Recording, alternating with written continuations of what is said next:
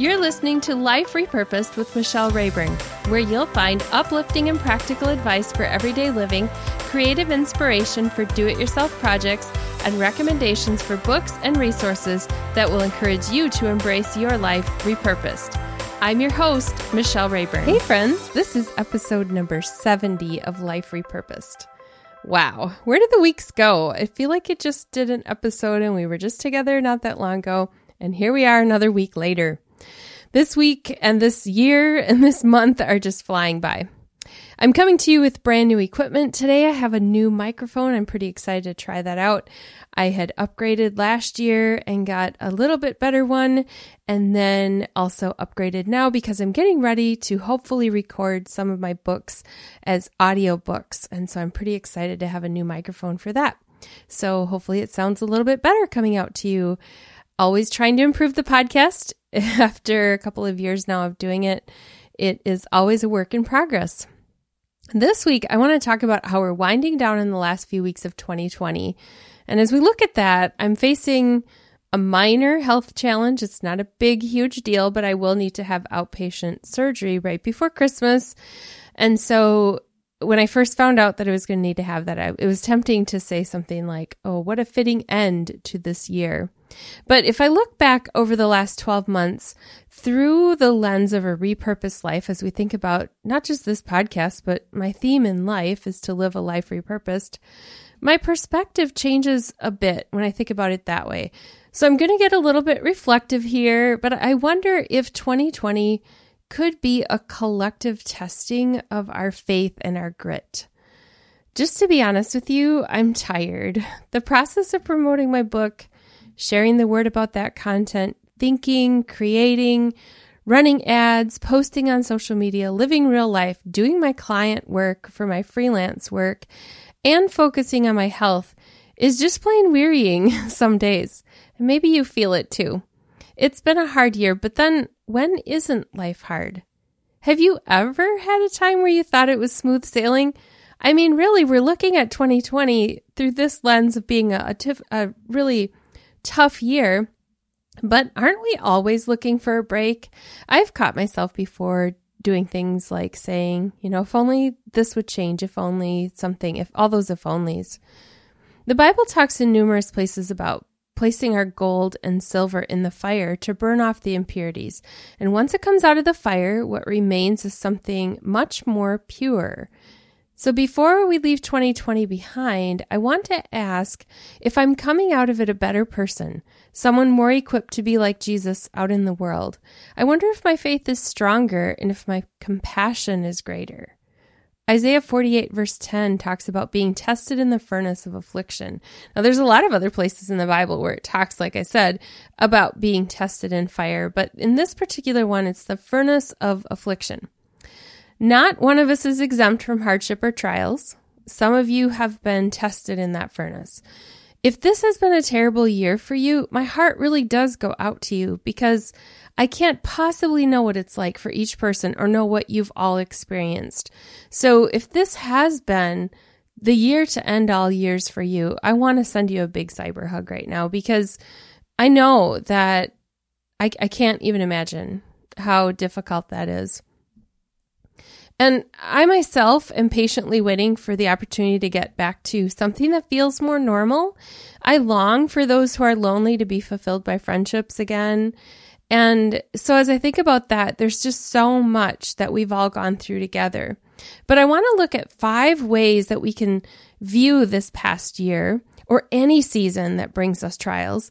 And then I want you to choose which perspective you want to adopt as you wrap up your year. Spoiler alert, they aren't all good options. So let's take a look at what those are.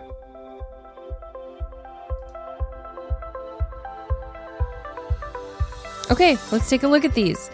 We could choose number one to look at the last 12 months as a dumpster fire. We could focus on the horrific loss, the sad separations, the financial blows. Those are there for sure, and they aren't going away. But imagine what it would be like if after we come through a fire, we kept talking about the fire and we missed the other parts. So we have to look at it like even if there is a fire that we're coming through and there's a difficult time in that, that our focus can't stay on that difficulty, the sadness, the separation, all of those things, because we're going to probably start to turn towards bitterness, anger, depression, and all those things. But that is an option. Let's look at option number two. We could blow up and we could use our anger to vent our feelings. Oh, I've seen plenty of this on social media. I've seen plenty of this in personal discussions with people. We could argue. We could call people idiots. We could do this with the people we love, or we could do it with strangers. I've seen it both ways. We could even claim that we have righteous indignation and say that we're entitled to behave whatever way we're behaving.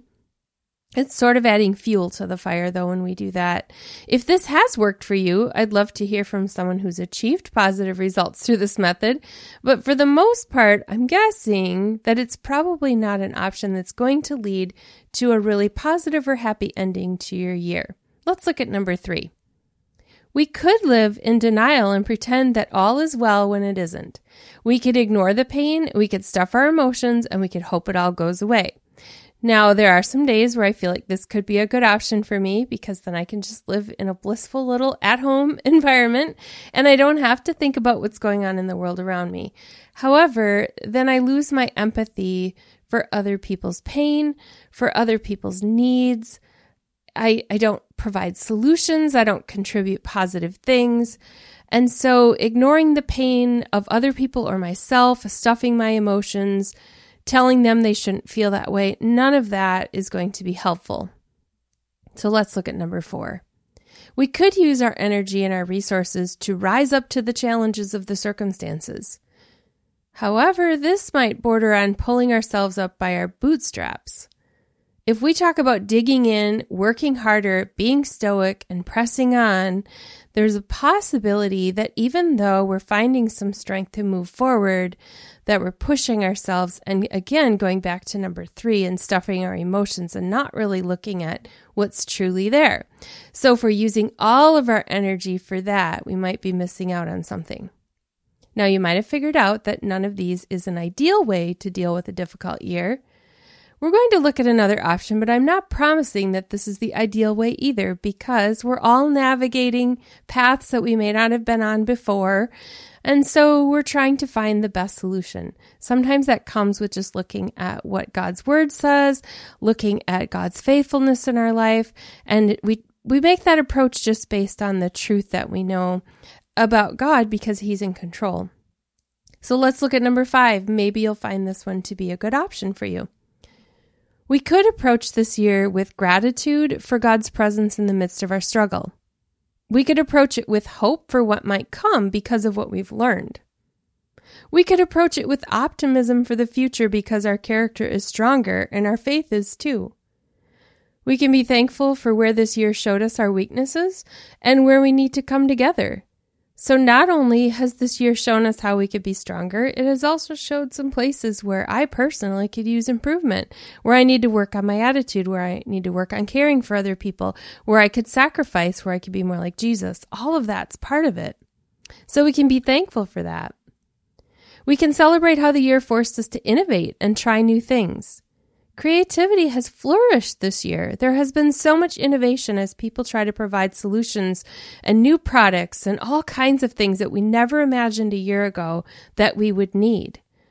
We learned how to adapt, how to make do, how to treasure what is really important. We learned how to make do with what was in our cupboards. We didn't have to run out to the store for things. We learned how to improvise. If you ran out of toilet paper but had extra tissue, you might have used that. This year has slowed us down and made us pay attention. So, when we take an approach where we're looking at it with gratitude and we're looking at whatever happened and finding the things that helped us grow and learn, with that approach, then we can cry out to God, we can lean on one another, and we can know that there is still beauty in the midst of it. This is our opportunity to pray more, to be okay with doubt and wondering and, and okay with fear it is, you know, I see so many m- mottos, I guess. I don't know, mantras maybe, where I see faith over fear. That's true. But if you're in a moment of fear, you have to acknowledge it before you can cry out to God and ask Him to do something about that fear. And so, even though it is faith over fear, there is no shame in being afraid of a real threat and figuring out how to trust God through that. We have learned how to live in the moment, trusting that God will uphold us for the next moment. Very little about this year has been easy for most of my friends and family, but it can still be good. I want to read you a verse from 1 Peter 1, verse 7 in the Bible. It says, These trials will show that your faith is genuine. It is being tested as fire tests and purifies gold, though your faith is far more precious than mere gold. So when your faith remains strong through many trials, it will bring you much praise and glory and honor on the day when Jesus Christ is revealed to the whole world. So if you're looking for a resource to help you get through some trials, I have a good one for you coming up.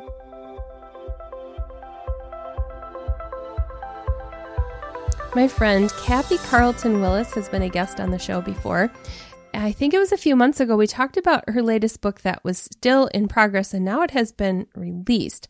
And so I've asked Kathy to come on and just give us a little snippet to tell us a little bit about seven trials every woman faces. Here's Kathy.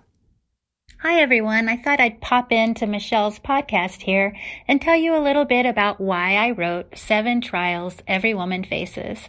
It started almost as a joke because I had all these trials hitting me at once, and the way I coped with it was to joke and say, Is Job a member of my family tree?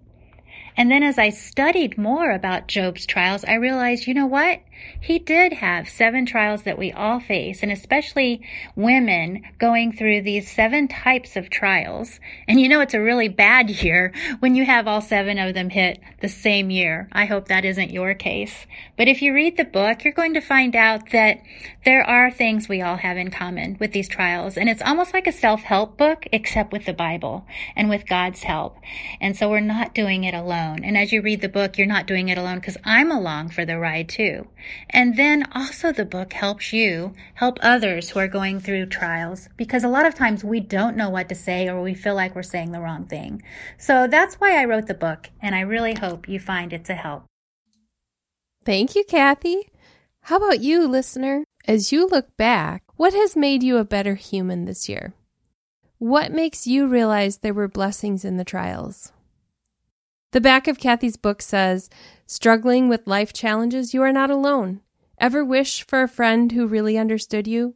Seven Trials Every Woman Faces offers a virtual friend to lean on. Author Kathy Carlton Willis comes alongside you as she shares insights learned through her own stinky situations. All the life trials fit in the same categories as Job's afflictions told in the oldest book in the Bible. Whenever Kathy feels like there's a kick me sign on her back, she asks, Is Job a member of my family tree? Laughing helps a little, she says. Her chapter segments go along with the family tree thing. She has the family album with snapshots of heartwarming stories from real life, family Bible, biblical insights to overcome trials from a godly perspective, Family recipes, practical steps to help you grow and succeed God's way. Family legacy, lessons passed along as you help others endure trials.